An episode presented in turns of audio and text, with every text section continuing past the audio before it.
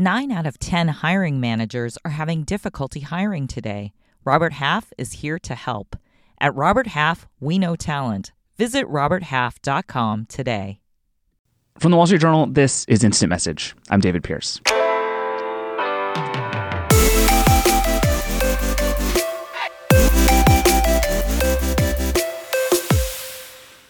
This week on the show, Apple is getting into the credit card business, and we have a bunch of new stuff to talk about on that front.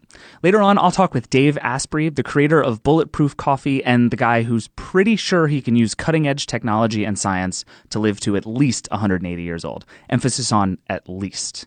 But first, Samsung has a new phone. It's called the Note 10, and we're going to talk about it. Sort of. Here, as always, Joanna Stern. Hi, Joanna. Hi. Can you believe Christopher's on vacation again? I really can't. But I just opened Find My Friends, and since Christopher's still allowing me to track his real-time location, if you are listening to this podcast, not right now because we're not live, he's right now currently going down Route 81 in Connecticut. Please don't follow him. Or do. Is he going a proper speed? What do you? What can you find out from Find My Friends? He seems to be moving very quickly up 81. Okay. I do not know where he's going.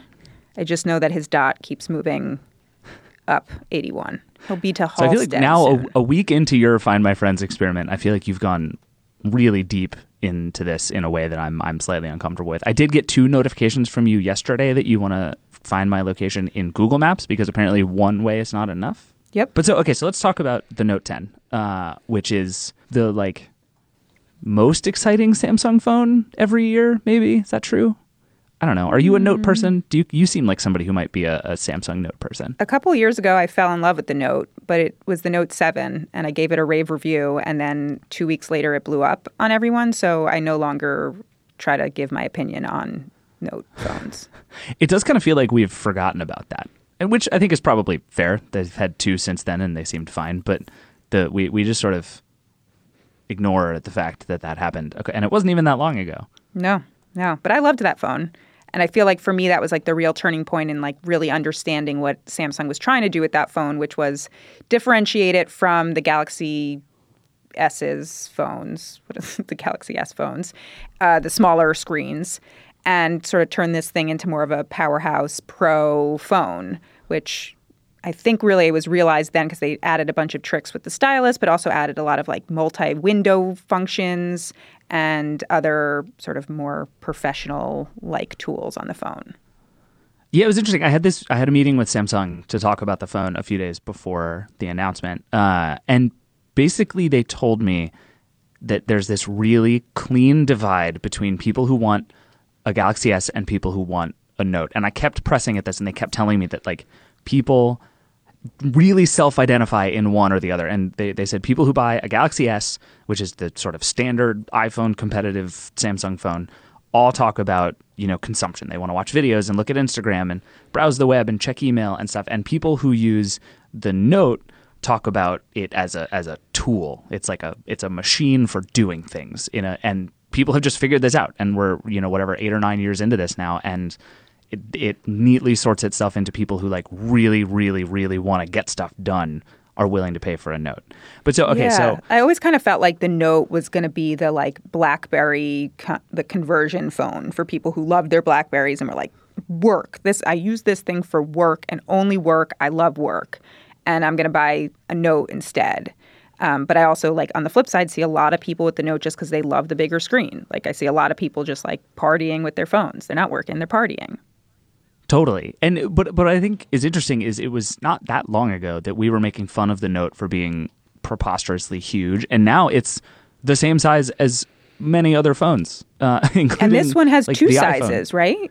This new one? Yes. So, okay. So let me just run down some of the new things about the Note 10. So there are two phones, like you said. There's the Note 10 Plus, I believe it's called, with a 6.8-inch screen, which is still quite humongous. But then there's also a regular Note 10, which has a 6.3-inch screen, and in my hands feels very slightly larger than the iPhone, but not by much. It feels like a thoroughly normal-sized phone. It has all the same stuff you'd find in the Galaxy S, the same sort of hole-punch cutout display. It has, 1,000 cameras. I think it's one on the front and 3 on the back, if I'm remembering correctly. It has the S pen, which does handwriting and has this cool sort of ability. You can quickly turn handwriting into text, so you can handwrite a note and then quickly copy it into an email. They swear this is a thing people do a ton of. I have never seen a person in the wild handwriting an email on their Galaxy Note, but Samsung swears this is a thing that people do. Otherwise, it's, you know, fast processors, Samsung software. They have a bunch of stuff for taking video. They said Note people take more video and Galaxy S people take more photos, which I thought was a strange divide, but they have these new editing tools for video. They have a thing with where you can AR doodle, which I don't care about because no one will use. It has really fast charging, which I know you'd be excited about. Yeah. Does that come in the box?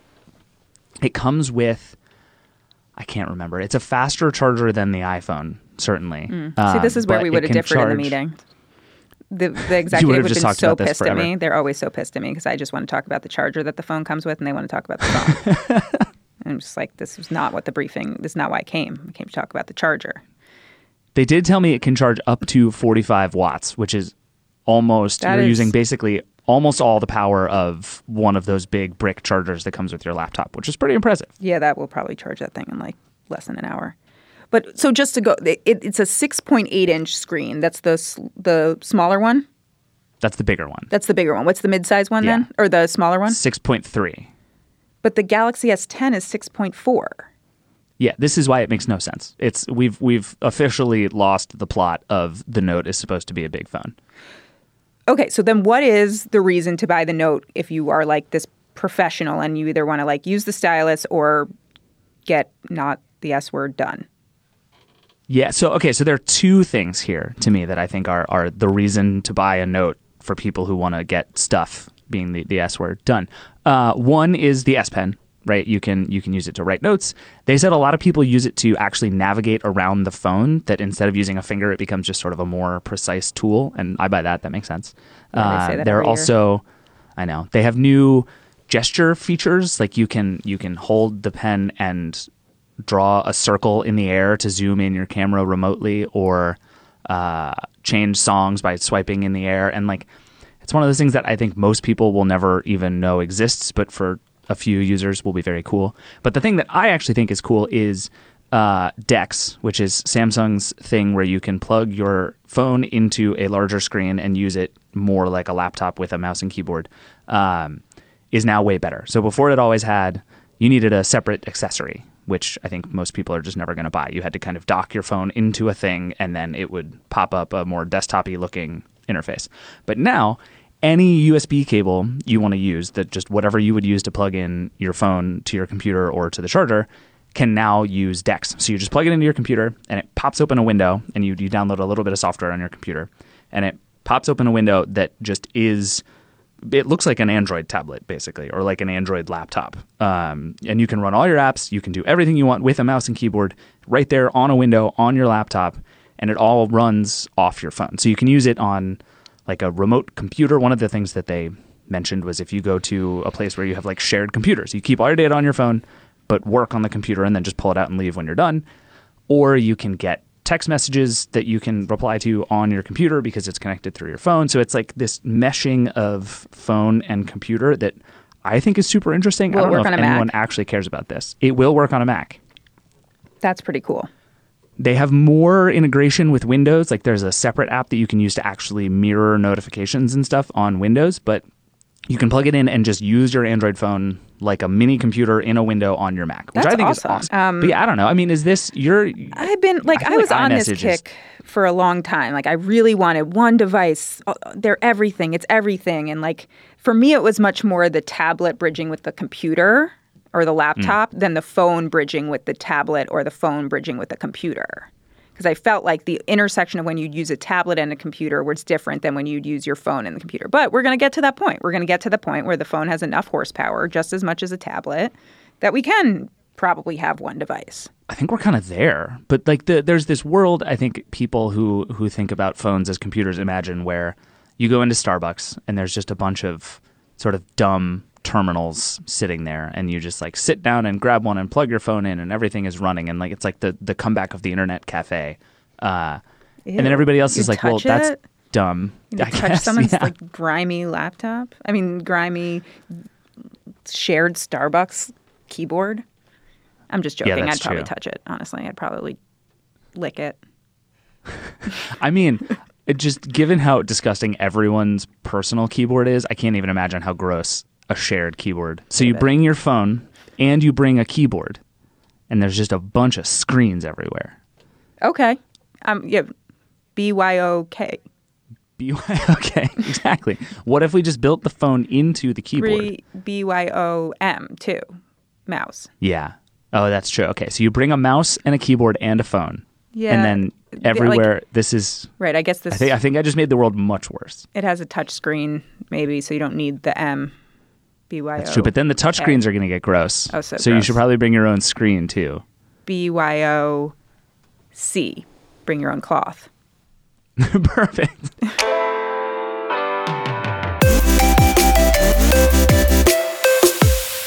This week, Apple allowed the first regular people outside of Apple to use the Apple Card, the credit card it's been co-developing with Goldman Sachs for, I think, a couple of years now. So I'm in the first group. I've been using it for a couple of days now. And I mean, like, first and foremost, it's a credit card. But it does, I think, have something to say about the future of how we pay for stuff. Liz Hoffman, who writes about investment banks for the Journal, has been writing about the Apple Card for well over a year. Hello. Hi, Liz. Hi. Okay, the Apple Card. Tell us why. Look, there's two things here, right? One is there's a user experience, and like credit cards have been just terribly clunky and user unfriendly and full of fraud and really hard to understand and a pretty bad product for a long time.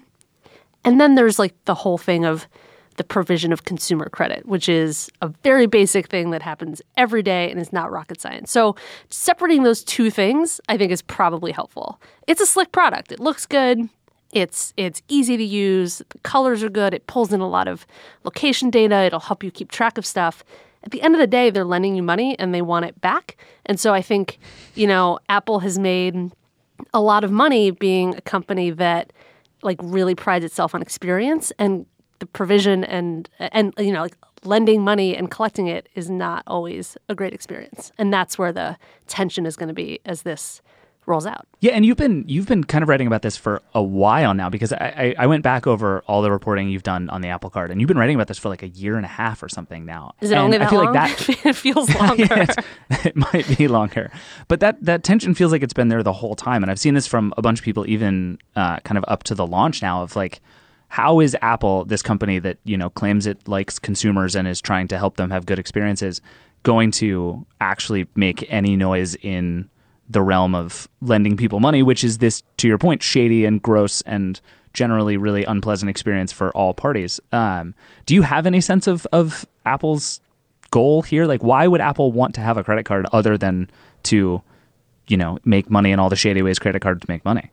So Apple wants to have a credit card because it wants to be in its users' financial lives. It wants to follow them wherever they go. And spending money is a thing that we all do every day. And credit cards are not always the best way to do that, but they're like remarkably popular. People reach for the plastic all the time. And so if Apple can have you doing that inside its ecosystem, that makes Apple happy, makes Apple money, makes you spend more time on the platform. That's what they're looking for. In terms of making this thing less icky, there's two ways they're doing that. One is to genuinely try to make it a little less icky, to be a little more transparent about what you're paying for. It's always a good start. To be a little more transparent about what your interest rate actually is. A lot of people don't think of credit cards as loans. They think of them as kind of like liquidity management, right? I don't get paid for a couple of weeks, but I need some stuff now, or like I can pay it off. And when you think about a loan, like a mortgage, right, 4% is kind of the benchmark rate that people think of. Credit card debt is like 15, 18, 20%. It's crazy expensive. And so to try to bring a little transparency into what those rates actually are, to tailor them a little bit better. Right now, they're fairly blunt instruments for the big credit card issuers, which will charge the same rate to people in like a pretty wide bucket of creditworthiness. So that's one thing, to try to actually make it a little less icky and make you – there's some features built in here to help you understand – what interest you'll actually pay and what that costs and if you pay the minimum payment and all of those things. Yeah, I will say the actual interface for that is very cool. So I'm looking at it right now. My total balance that I've spent on the Apple Card so far is $168.99. And it if I go to pay it, it tells me it defaults to paying the whole thing, which is different from how a lot of places work, where they'll tell you, like, here's the minimum amount you have to pay, and then not tell you that that means you incur a bunch of interest and whatever.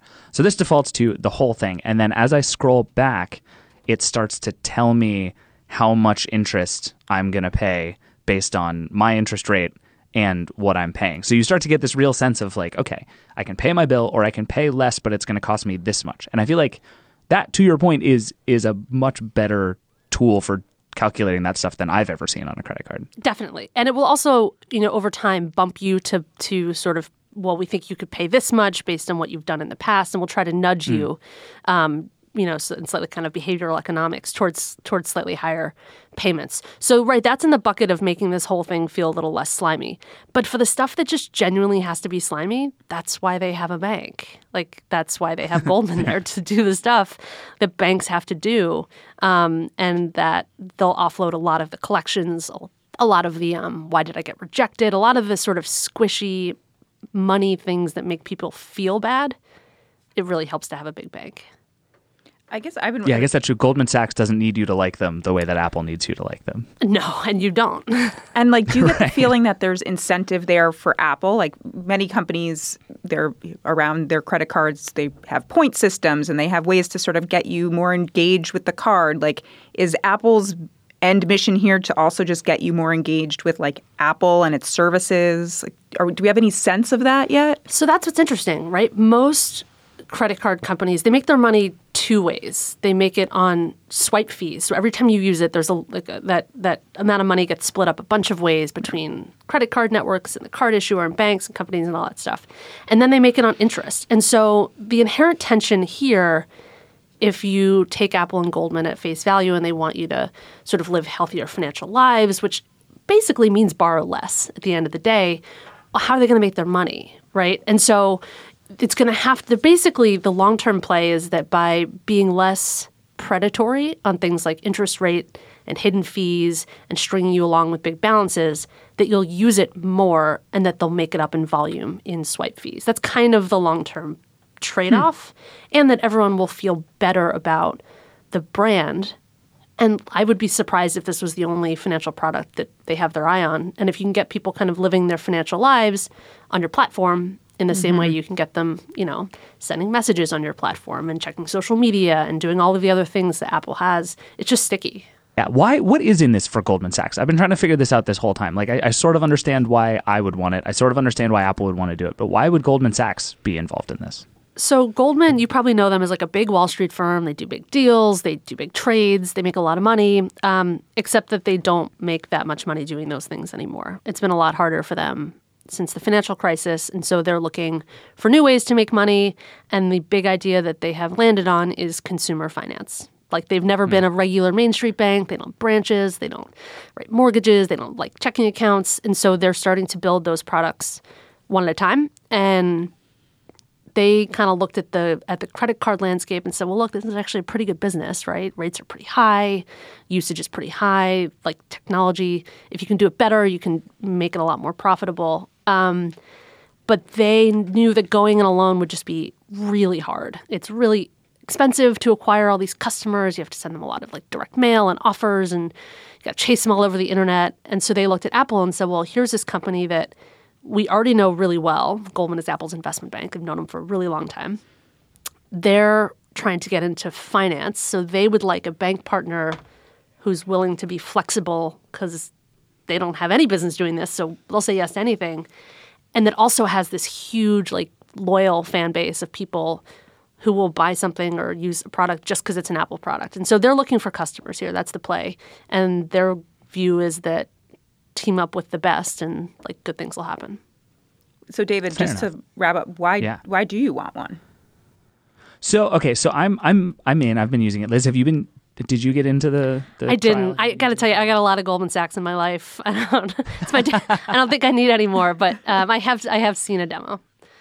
That's fair. That tracks. So the thing that's compelling for me is, A, Part of me feels like this whole Apple Card thing is just a marketing campaign for Apple Pay, because it has really made me realize how many places I can use Apple Pay. And so the way the rewards are structured, you get 3% cash back on anything you buy with the Apple Card from Apple. So apps and movies and, I don't know, iPhones, whatever. Like anything you buy from Apple, you get 3% cash back on. Anything you use Apple Pay for, whether you tap your phone or use it on the web, you get 2%. And anything you do with the card itself, the really cool looking titanium card, you get 1%. So it's very clear that they're incentivizing people to use Apple Pay and also to buy Apple products, but they want you to like tap your phone on stuff. And I feel like the card is really, the physical card is just a sort of stopgap. But I like using Apple Pay. I've been using my watch to pay for stuff. I bought, I went to Walgreens with just my phone and bought some stuff. And like, it's cool. And I forget that Apple Pay exists all the time. And I pay with stuff on a credit card. And I'm like, oh, I could have just used my phone. That would have actually been a lot easier. But I think you'll see a lot of moves of people trying to strike the right partnerships to bring that onto their platform. When we got Apple Pay, we also got Google Pay and Samsung Pay and Pay with Venmo and all these other things. Like, are we going to start to see competitive cards from all of them too, do you think? Venmo has a card, right? Venmo does. It's a debit card. Oh, yeah. And it's sort of it's more like an Apple Pay Cash. Got it. Card. I've seen them advertising. Right. So the big tech companies started with the least regulated part of finance, which is just like the moving of money from one place to another. It's like what Visa and MasterCard do. It's not terribly sexy, and it's really a place where if you are better at tech than the next person, you have a huge advantage. So it was an obvious way for them to get in.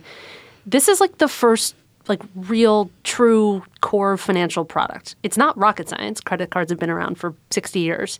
But it is, like, this is a real, they're striking at the heart of what banks have had to themselves. Now, they have a bank. Apple could not have done this on their own. They're not allowed to. And so going forward, it'll just be a question of people trying to sort of pick their dance partners and who needs who more, right? I would argue here that in a lot of ways, Goldman needs Apple more than Apple needs Goldman, but Apple needs somebody. And so all these tech companies will have to figure out, well, who should be our partner and take all that unpleasant regulatory stuff off our plate. Have they said how many people have signed up? They've not. I don't know. It's hard. The number I heard was millions, but that's all I've heard. Really? Could literally mean anything. And that's just for people who signed up to be notified when it launched. That's not. Oh, yeah. Anything else. I guess I could kind of believe that. And they're still an application process. Hard for me to know just because I feel like the tech community is going to freak out whenever Apple launches something new. It's like kind of like, the last AirPods or Apple Watch. And it's like, a card, guys. Though actually, I think that's important here because that's like a big part of the sales pitch, which is there are fanboys who will just buy anything that has an Apple logo on it. And just as like a PSA, it's important to note this is not a gadget. This is a financial product that has like real implications on your credit. And it could be good ones. Like maybe you trade like a really high interest credit card that you never pay because you don't understand for this lower interest great thing. But this is not like a thing you should just get on a lark. It's a pull on your credit and it affects, your ability to spend money. Don't tell David. Yeah. I did already get 48 cents in rewards, so I'm daily, pretty much killing it already. And David, it is a gadget, though, right? Like, you've been playing with that titanium card all the time, right? You've been, like, trying to make calls on it. It makes the best sound when you throw it on the table. Yeah. I would do it right now, but I don't have it on me. But David's been trying to, like, sounds so good. Review it as a gadget. He's, like, trying to make it into headphones and, like, make phone calls on it, and it's a watch, right? It does all those things. Yeah, it's very impressive. And it makes you feel like a real big shot when you have it. Liz, keyboard, thank you. Too. Thanks for having me. Another keyboard dig. Can we get a sound effect when I make keyboard digs? Thank you, Liz. Sorry for putting you through that.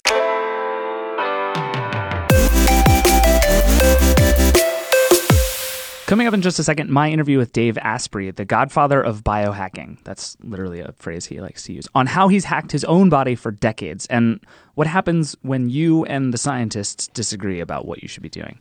But first, it's time for Today I Learned, in which one of us brings something we discovered this week in the course of our work and lives. I have a really good one this week, and I'm pretty sure it's the weirdest one we've ever done. Joanna, are you ready for this? I'm ready. Okay, so the background of this is I wrote a column about public Wi-Fi and whether it's safe to use the Wi-Fi you find in restaurants or coffee shops or whatever. So in the course of doing this, I wound up reading a bunch of companies' privacy policies for their networks and in general, like what you do and what you're giving up when you use the network at McDonald's or Starbucks or an airport. And at one point I was reading Taco Bell's because, fun fact, it turns out Taco Bell, by many studies, has the fastest Wi-Fi of any chain in America. So if you want to get fast Wi-Fi, go to a Taco Bell. So I'm reading Taco Bell's Wi-Fi policy, and I discover there's a section in the policy called Taco Bell weddings. And there are a bunch of rules about what happens at a Taco Bell wedding. So my question is, well, what's a Taco Bell wedding? And it turns out that in Las Vegas, on the Strip, there is a Taco Bell that has on its second floor a wedding chapel. And for $600, you can get married at a Taco Bell. You get a ceremony and an officiant, and they can spin this up for you in as little as 4 hours. And when you get there, you get T-shirts for the bride and groom with the Taco Bell bell on it. You get Taco Bell champagne flutes. You get 12 tacos. You get a Cinnabon cake. You get a, quote, sauce packet bouquet, which is available for the bride to use during the ceremony. You get a sauce packet garter and bow tie. Those two you get to keep. You have to return the bouquet at the end. And you have, this is my favorite part of the rules, you have exactly 30 minutes. These weddings, they are just churning them in and out. You have 30 minutes to get married at a Taco Bell in Las Vegas for $600. And what if I were to tell you that there were at least 3 scheduled for this very weekend? How long in the 30 minutes? I have a lot of questions, but I think the most pressing one is, in the 30 minutes, is that your eating time? Like, is the eating time allotted in that? Like, do you have to eat your Cool Ranch Dorito Loco tacos or whatever? Yes. So they tell you to come dressed and ready and prepared, and you have to literally be out of the building in 30 minutes. But can you get extra eating time? Around. Like, you can't get married and eat in the same 30 minutes. I went to my own wedding, and that was not possible. You can go downstairs into the restaurant and keep eating, but you have to be out of the chapel in 30 minutes. 30 minutes. Okay. That's so fast. Who marries you? So there is a company, I forget who it's called. I think it's called Flora Pop or something like that, that does, quote, pop-up weddings. And they're the ones who manage this. So they have officiants. They have people who can make all this happen. All you have to do is show up with a wedding license. And there are people there who can do all of this for you. Is the officiant... Okay, next question. Is the officiant holding the Taco Bell Chihuahua? Such a good question. I'm going to guess no, but I feel like for a price, you could probably make that happen. Or just a Chihuahua. I think you could almost certainly make happen. I think it should be the one. That's fair. I think that's right.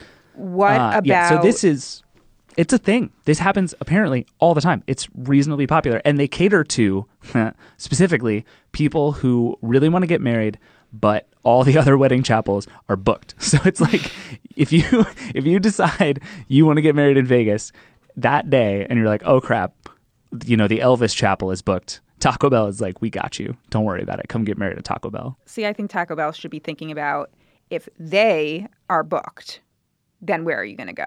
Because they are going to have the longest line for weddings and tacos. Yeah, I mean, you would think this is where, if I'm like McDonald's, you're trying to get into this. You're like, welcome to McDonald's divorce court. Like, we've got you. We can solve all your problems in 2 meals. So, also, yeah, this is what I learned this week. Taco Bell does weddings for $600, and all you need is 4 hours of notice. I have so many questions about it. But what I guess the last final question is, why was this in the terms of service? Because Taco Bell has very specific rules about things like how your photos can be used if you get married at a Taco Bell, and how long. I mean, it's literally written into the policy in very specific terms that you have to be out in 30 minutes. It is in the policy. And so this was a whole section of Taco Bell's privacy policy, is the rules for what you get and what you are able to do when you get married at a Taco Bell. And one of the rules is you have to return the sauce packet bouquet. Yeah, I mean, I'm searching for this on the internet, and it's like, we may have been the last people to find out about this, too. Yes, it's possible. Everybody else already got married there, so they knew before we did. We had no idea, but there's like tons of articles and videos of this. It's a deep dive. I'll see you in a week when you come back out of this. In the meantime, next up, a look inside the world of biohacking, all the upsides and all the downsides. Robert Half research indicates 9 out of 10 hiring managers are having difficulty hiring. Robert Half is here to help. Our recruiting professionals utilize our proprietary AI to connect businesses with highly skilled talent. At Robert Half, we know talent. Visit roberthalf.com today.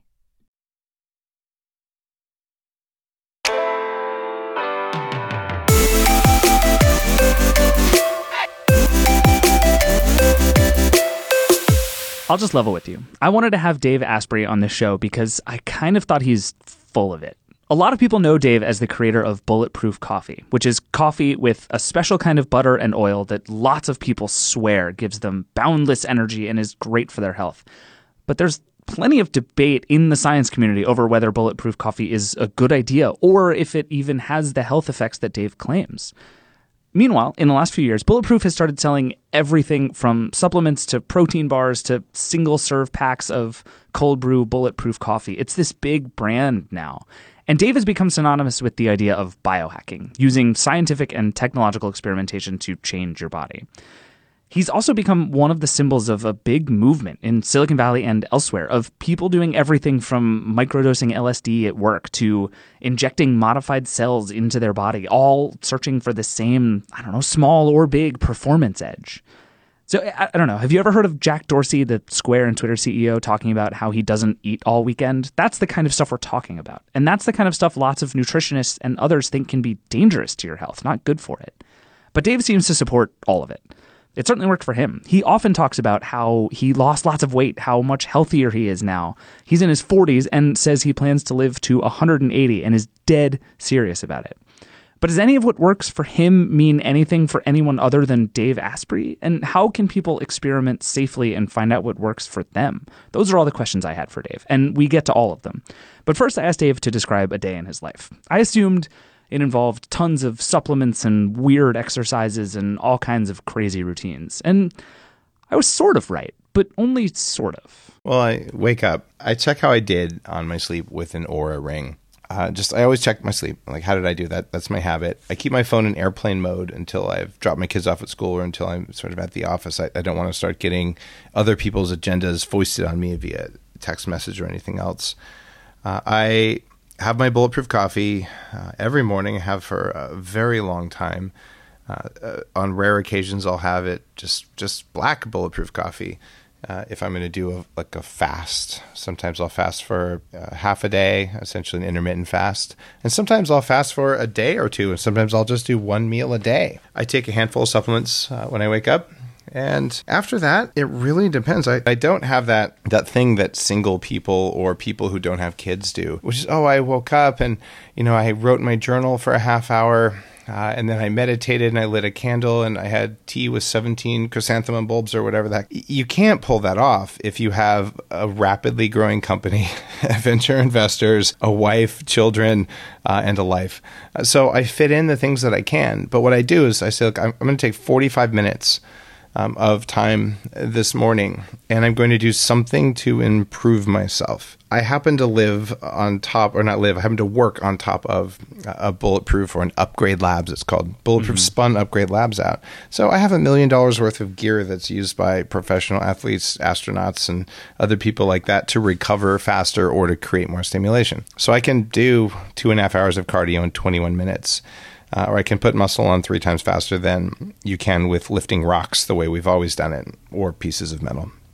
But more likely, I'll be doing some light therapy or pulsed electromagnetics, things that are shown in scientific research to modulate how the body works, things that you can feel work, and things that some skeptical scientists say that doesn't work because it can't. Because they've chosen to ignore all the scientific papers that say it works, and they've chosen to not try it themselves, and they've chosen to ignore all the people who try it and feel a big difference. They just ignore all that and say, more research is needed.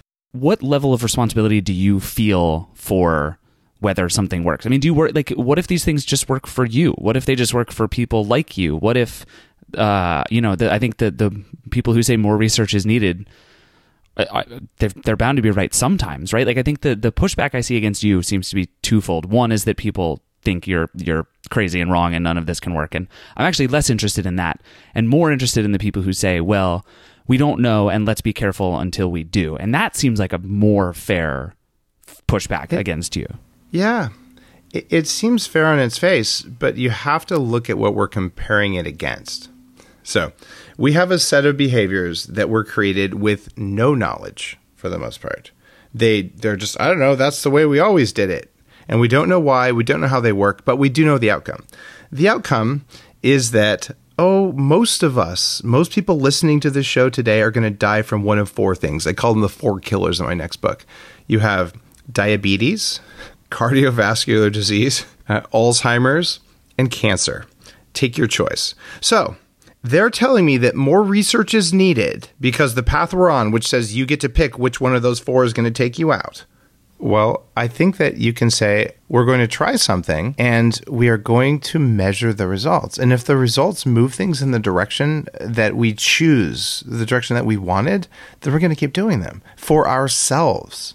So, and I would think that your ability to work within some of this stuff has changed, A, as you have more people who are buying and using the products that you have. Like, I feel like at this point, you can just sort of search on Twitter and see what, at least what Bulletproof Coffee means to lots of people, just to name one example. But also, I feel like it must have been interesting to you now that we have things like the Oura Ring that you mentioned, or the Apple Watch, or Fitbits, these things that are like moment-to-moment, day-to-day measuring people in a way that we've never had before. Like, has that stuff changed the way that you're able to work? It has, and a lot of people don't know this, but I was CTO and co-founder of one of the wristband tracking companies, the first one who could get your heart rate from the wrist the way the Apple Watch does. Didn't know that. And so I've been looking at heart rate signals since I think about 2005. One of the things that you do is over time you correlate things. What I do yesterday that's affecting what I do today, noting the patterns and then finding studies that could point to likely mechanisms, sharing it with other people, getting feedback from them, and then finding out what I was able to replicate, and saying, "Hey guys, maybe you should try this because the chances of it harming you to move meal timing or to try, you know, the True Dark glasses before you go to bed or whatever, it's pretty low. But I've noticed a doubling of my deep sleep when I filter out these four light frequencies, and I ended up launching a company around that sort of a thing." And I'll be flying to the East Coast from the West Coast tonight. And my son and I are going to be wearing funky looking red glasses that I invented. And why? Because, well, I can see the data, right? And if I didn't have the Oura Ring, I wouldn't know that. Okay. So it does make me wonder, is there sort of an upward limit to that for you? I mean, I think this idea where it's relatively low stakes to make these changes and try them, and there is potentially a big benefit, is a really smart way to approach this, I think. But then I hear about, you know, people who are, I don't know, injecting CRISPR cells into themselves, or you've even experimented with stem cells and stuff like that. Like, what's your sense of both kind of where the limit is for stuff that you'll try and stuff that you'll recommend to other people? The limit has to do with how big of a benefit and how big of a risk. And also, am I about to die? It's fair. So, look, if I have, you know, stage 4 cancer, let me tell you, the gloves are coming off. Sure. Right? But am I going to inject CRISPR, you know, to see if I can make my toenails grow faster? No, because the benefit's stupid, right? But would I think about doing CRISPR if I thought it was going to, you know, radically increase my IQ, or if it was going to extend my lifespan a lot, and the risk was characterized and tested in animals, and it didn't look like it was low risk, and we thought we knew how it worked? I would strongly consider that because the rewards are so high. And you know what? If it didn't work, I'd monitor the crap out of it and write a blog post about it before I kicked off, because that's how human progress works. So what do you make of kind of why this has become such a big thing in Silicon Valley? I mean, I'm here in San Francisco hearing about people all the time, you know, microdosing LSD or taking nootropics every morning, or, you know, Jack Dorsey's wacky eating habits, like we've talked about. Why do you think this is such a big thing, having such a moment right now? Like, is it just that the internet has given us so much access to information that people are willing to try crazy things that they read about on the internet? Like, why is this taking off? It's because it's become possible now. I grew up in the world of computer hackers drinking something called Jolt Cola with twice the sugar and twice the caffeine of Coke, right? Way back in the day. And any respectable hacker would live on pizza all night long and no sleep and all this. And these are the people who built the cloud. These are, you know, my people. The problem is that it doesn't work very well. No Silicon Valley person is going to do anything like this that doesn't work. We're the people who will spit out kale unless it's giving us benefits because it doesn't taste good. So, but the willingness to experiment It's built into how engineers think. And of course, we're going to pay attention to it. We're also going to reject it if it doesn't work. And right now, there's a reason that Jack's diet isn't crazy at all. Jack's running two companies, guys, and you're going to criticize his diet? How do you think he keeps his energy up? Right? Kudos to him for doing that. And it's completely ridiculous when one person says, oh, your diet isn't okay.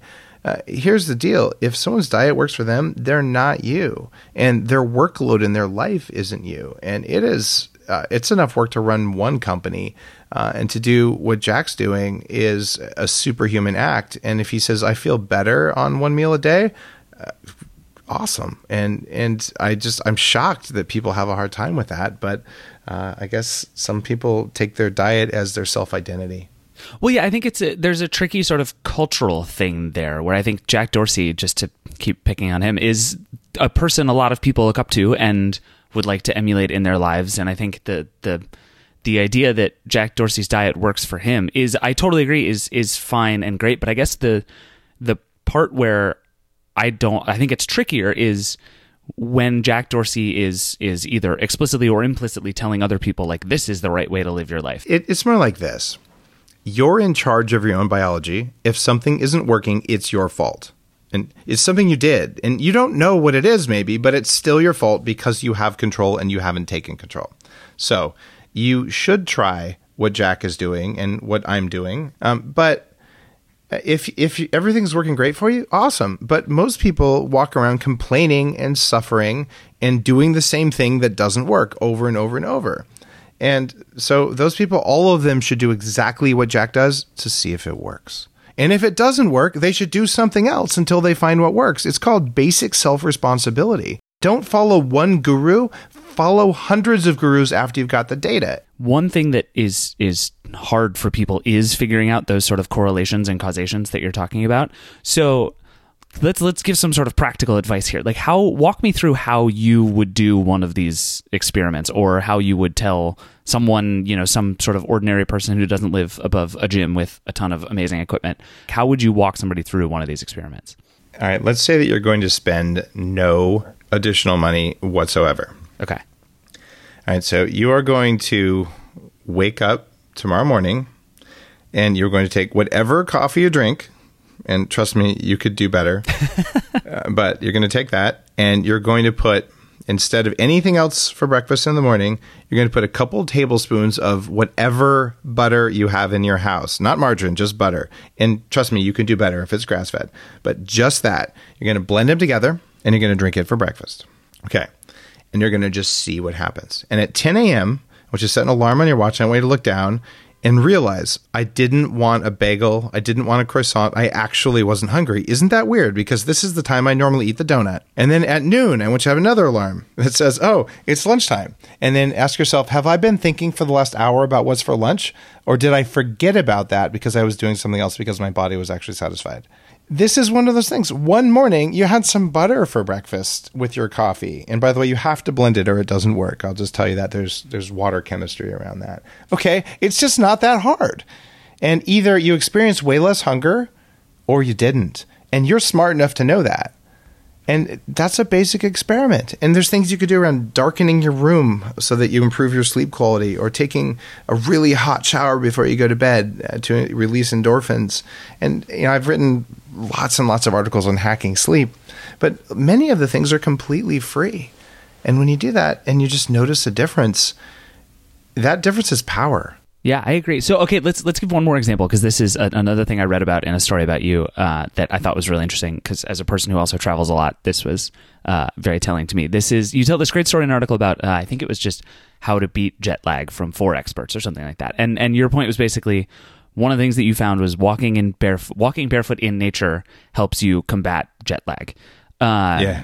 And it was kind of like the sense I got, and you can please correct me if I'm wrong, was basically like you tried to do yoga outside barefoot, and it made you feel way better. And then you tried yoga inside and it didn't make you feel better. And so the difference there is that you were outdoors, and then you tried it a few more times and decided that it kind of worked. So what's the bar for you on an experiment like that? Like, how do you go from, oh, that's interesting, the difference was outside, to like confidently saying for sure that this works for me? Like, what's the, how many tries does it take before you get to a point where you're like, this is the thing? I was tortured by jet lag because I was commuting every month from the West Coast to Cambridge, England, which is just every month. So you just never get into a good sleep cycle. So it gave me this great crucible to test jet lag. So I tested body temperature and exercising. And because it rains in England all the time, much like in Seattle, you really couldn't do yoga outside. But one time there was sun. So I said, I'll do my exercise after I land to get my body temperature up like it should be in the morning. And I did it. And that trip, I was like, wow, my brain is on. I feel so good. It must be exercise. And I came back the next time and did it. It didn't work. Right. So I went back and forth, but I just had a little notepad. I'm like, what is it? Like, what's going on here? And just asking yourself that, what variable in my environment influenced me? And then I read the very first work around electrical grounding a couple of years later, and I said, oh, of course, this guy has explained a plausible mechanism. And it turns out when you walk grounded or just sit in the ocean or on the beach or whatever, you're dropping a static charge that builds up on your cells. And there's pretty darn good scientific evidence for this, even though it isn't well known. And that thing can cause inflammation. So I had inadvertently stumbled on that effect. Now I have a plausible cause for it. And now I can confidently go out and say, hey, you should try this because I noticed it worked before I knew the mechanism. Now we have a mechanism. So what risk are you going to take by taking your shoes off and standing on a lawn after a flight? The only risk you take is to looking stupid.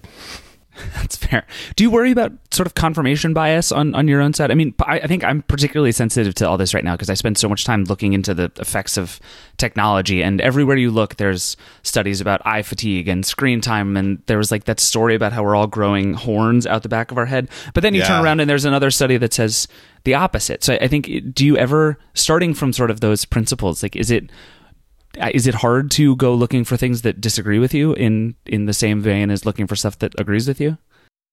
It may be that I have a weird brain. I'm attracted to things that disagree with me. I just want new things that disagree with me. I love digging in on that because, oh my God, what if there's a whole nother level? Like, what if I should replace butter with marshmallows in my bulletproof coffee? Like, show me the data. I'm going to try it. If there's data that says it might work, and if I feel like garbage, which I would predict in that case, then I'm probably not going to try it more than twice. But the studies that point out that there may be flaws in the current set of things we believe, that's the cutting edge of science. That's where the interesting stuff is. I don't want to be right. I want to feel good and be thin, or at least healthy. I actually don't really care that much about thin. You still can say I'm thin, but whatever that thing is, I just don't want to. I don't want to be fat. In fact, more than I want to be thin. So I would like to just have my joints not hurt. I want my brain to be able to come up with ideas. I want a sense of effortlessness in my life and in my day. And I want to know I have the energy to handle whatever life brings my way. And I did not have that for a lot of my life. So I want that more than I want to be right. A lot more. Yeah, I mean, being right never helped anybody live to 180 is basically what you're saying. Well put, man. I wish that was my soundbite. After my conversation with Dave, I tried Bulletproof Coffee for the first time, and I have to tell you, I did feel great afterwards. I'm still not sure what to make of that, but it did feel kind of great. Anyway, that's our show. Thanks to Dave, Liz, and Joanna for being here. Thanks to Tanya Bustos, our producer, and Wilson Rothman, the real MVP. And most of all, thank you for listening. We have new episodes every Friday, so make sure you subscribe to Instant Message wherever you get your podcasts. Keep an eye out for when Christopher finally comes back from vacation. As always, if you have feedback or ideas, email us at instantmessage@wsj.com. We'll talk to you soon. This message comes from Viking, committed to exploring the world in comfort. Journey through the heart of Europe on an elegant Viking longship with thoughtful service, destination-focused dining, and cultural enrichment on board and on shore. And every Viking voyage is all-inclusive with no children and no casinos. Discover more at Viking.com.